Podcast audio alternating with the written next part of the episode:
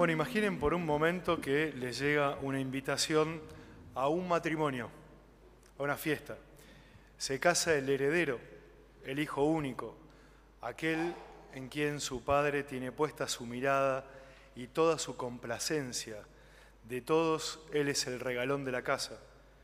Grande debe ser esta fiesta, muy grande.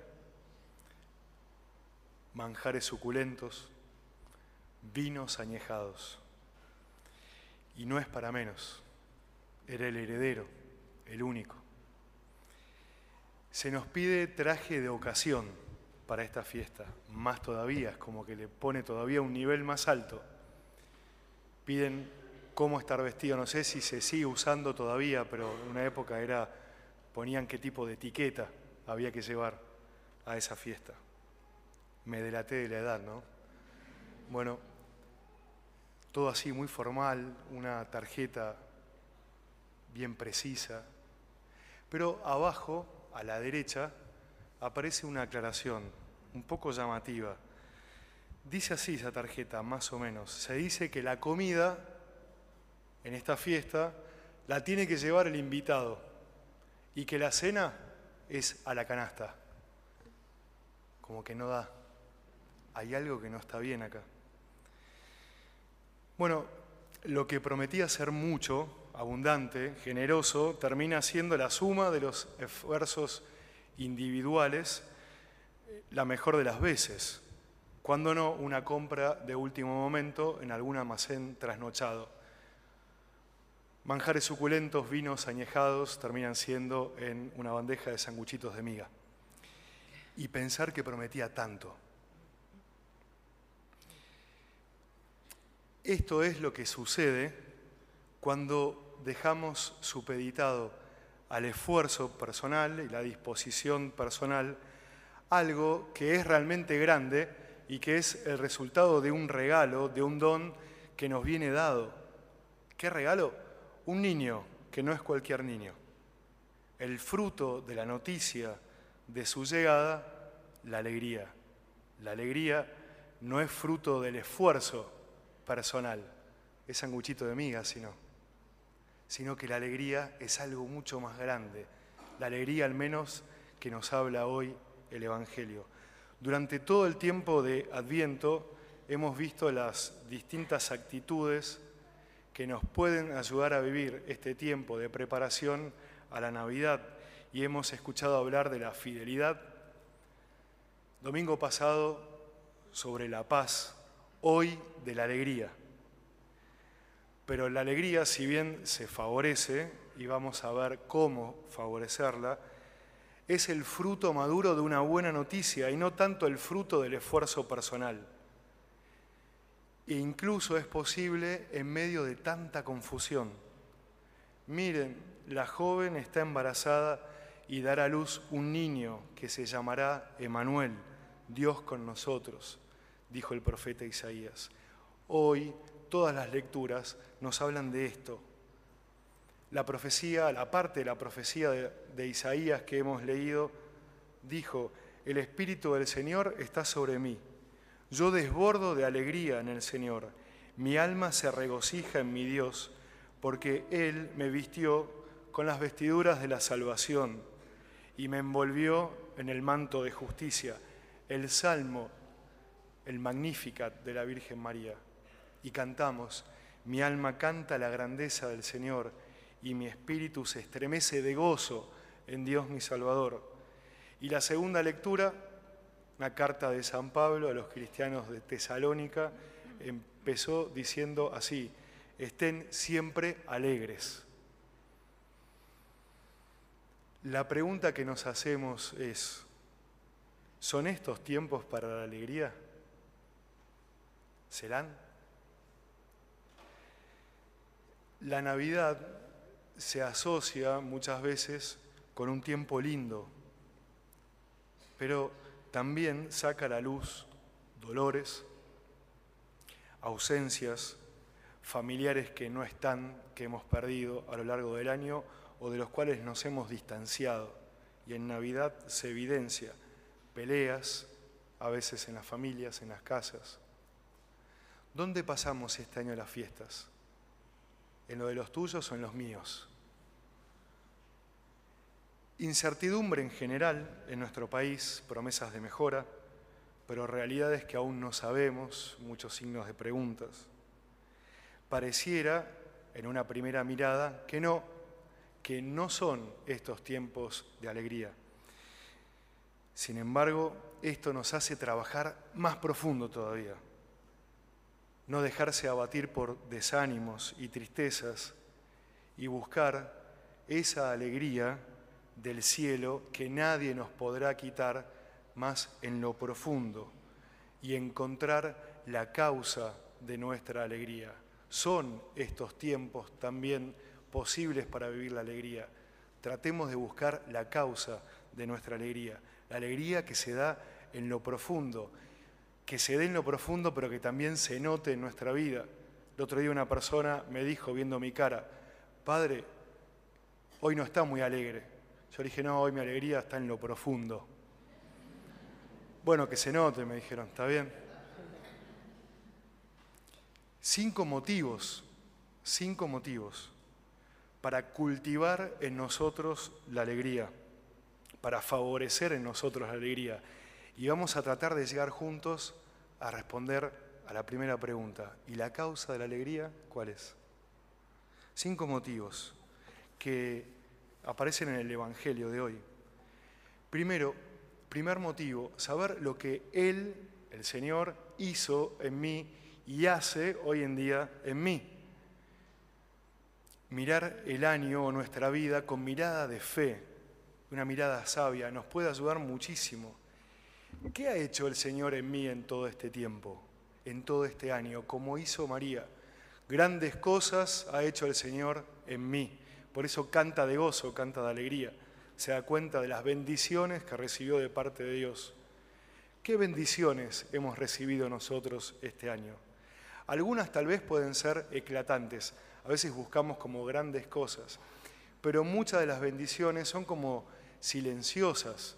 El otro día un universitario, un joven en Fragua me decía, comencé el año con estos desafíos, a lo largo del año me desanimé pensando que el Señor no me había escuchado y que ya estaba. Y ahora que llega fin de año y veo la lista, digo, cuántas cosas, en cuántas cosas el Señor me bendijo. Incluso en las dificultades más grandes que tuvo, detrás hubo una bendición. Traspasar la fachada de las cosas, de las, nuestras vivencias, y buscar qué nos dejó. Hay bendiciones en nuestra vida. Segundo motivo para profundizar nuestra alegría sabernos redimidos. Es la propia experiencia de salvación. El profeta Isaías dijo, vistió de vestiduras de salvación y me envolvió en el manto de la justicia. A veces nos detenemos, muchas veces, lamentablemente, en las cosas que no van bien, que no están bien en nosotros, y nos machacamos nuestros errores y no nos damos cuenta que a veces estos mismos errores, límites o pecados pueden ser una ocasión, una invitación para estar más cerca del Señor y experimentar su misericordia. ¿Qué tienen para darme? nos dirá el niño Jesús en esta Navidad, un niño. ¿Cuál va a ser tu incienso, oro y mirra? Que nuestro incienso, oro y mirra también sean nuestras miserias y pecados. El Señor las acepta nos podría decir, ¿no he venido acaso a salvar lo que estaba perdido, a curar a los enfermos, a sanarlos de sus dolencias? ¿No es acaso el médico que da vida, el buen pastor, el príncipe de la paz? Tercer motivo para estar alegres, la misión que el Señor me comparte. Muchos de acá llevan adelante, participan en apostolados, o en voluntariados. Si nos detenemos un segundo y miramos para atrás lo hecho a lo largo del año, cuánto bien que hizo el Señor a través de nosotros. Cuántas personas han sido bendecidas por Jesús directamente, pero a través de nuestro pequeño sí. El sí dado por amor y confianza en Él es como una puerta que se abre, una ventana que se abre y entra el cielo a través de esa puerta y esa ventana y cambia a los que nos rodean. Tantas bendiciones llegan a partir de nuestros pequeños sí. Como dice el Salmo, al ir van llorando, al volver vuelven cantando. Tal vez en nosotros se ha dado, yo lo experimento varias veces, esa resistencia. Padre, ¿puedes hacer esto? Ay, no tengo ganas. Pero un pequeño sí, y de repente se abrieron los cielos. Y una bendición llega a la persona, mucho más de lo que yo podría dar cuando tengo ganas. Porque no viene de mí, es del Señor. Cuántas bendiciones a partir de los sí de cada uno de ustedes. Y los frutos son muchísimos. No los puedo enumerar porque tenemos poco tiempo. Cuarto motivo, Él me mira, el Señor. Miró la pequeñez de su servidora, dijo la Virgen María. Qué bueno y qué bien nos hace saber que no soy anónimo, que toda mi vida, mi vida toda, está y es evidente ante sus ojos. No hay nada invisible para Él. Nos conoce en la sonrisa y nos conoce en el llanto secreto con la puerta cerrada en nuestra, habitación. Nos conoce, lo ve, no hay nada invisible para Él. Él nos mira, conoce nuestra vida y nos conoce más que nosotros a nosotros mismos. Yo te vi sentado debajo de la higuera, le dijo a Natanael y le dijo, Señor, tú eres el Mesías, el Hijo de Dios vivo. ¿Qué habrá visto Jesús? No sé, solamente Natanael, y tal vez ni él sabía. Pero Jesús le dijo eso, Él nos ve, nada cae de sus manos.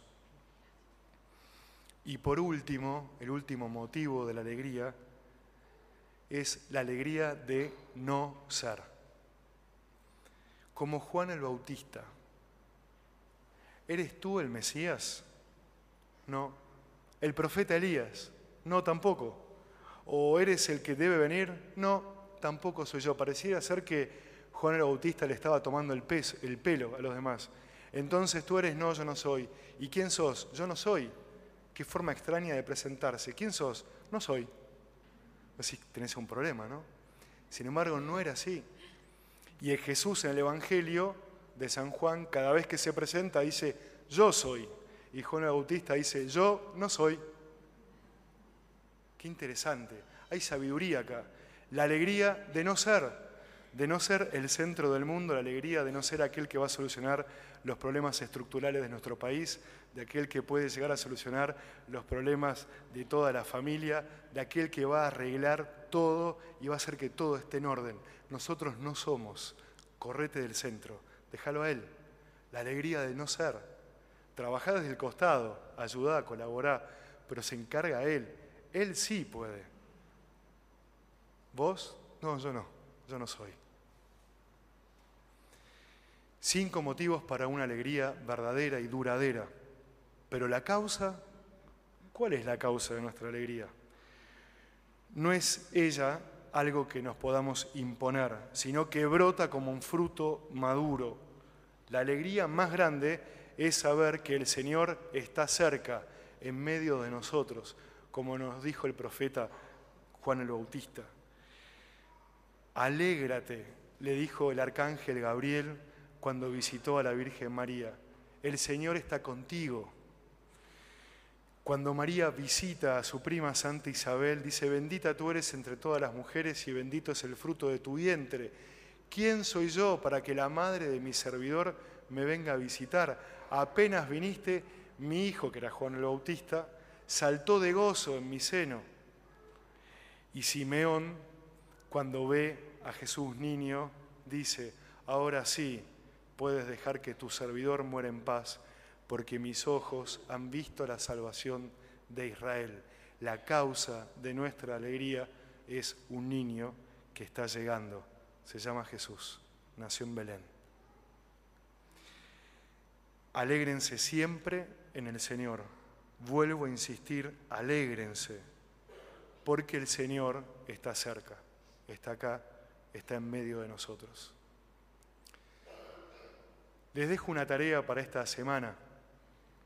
Les propongo de elaborar un decálogo, una lista de 10 razones personales para estar alegre, escribirlas y leerlas todos los días. Nos va a ayudar mucho a profundizar en esta actitud para vivir la Navidad.